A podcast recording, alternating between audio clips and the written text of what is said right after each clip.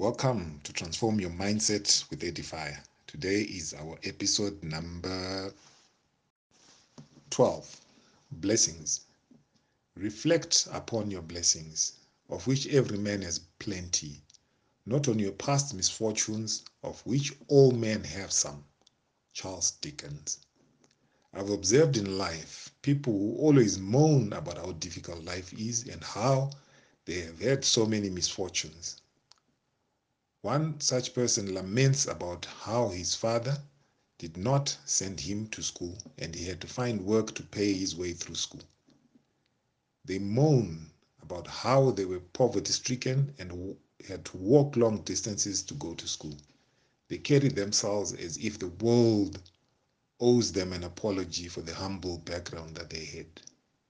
I have since discovered that everyone in life has their own unique challenges that they have to encounter in life. If anything, this lamentous gentleman forgets that they are fortunate to have had a parent at that time. Many wish they had a parent. Many wish they would have had legs to walk to school.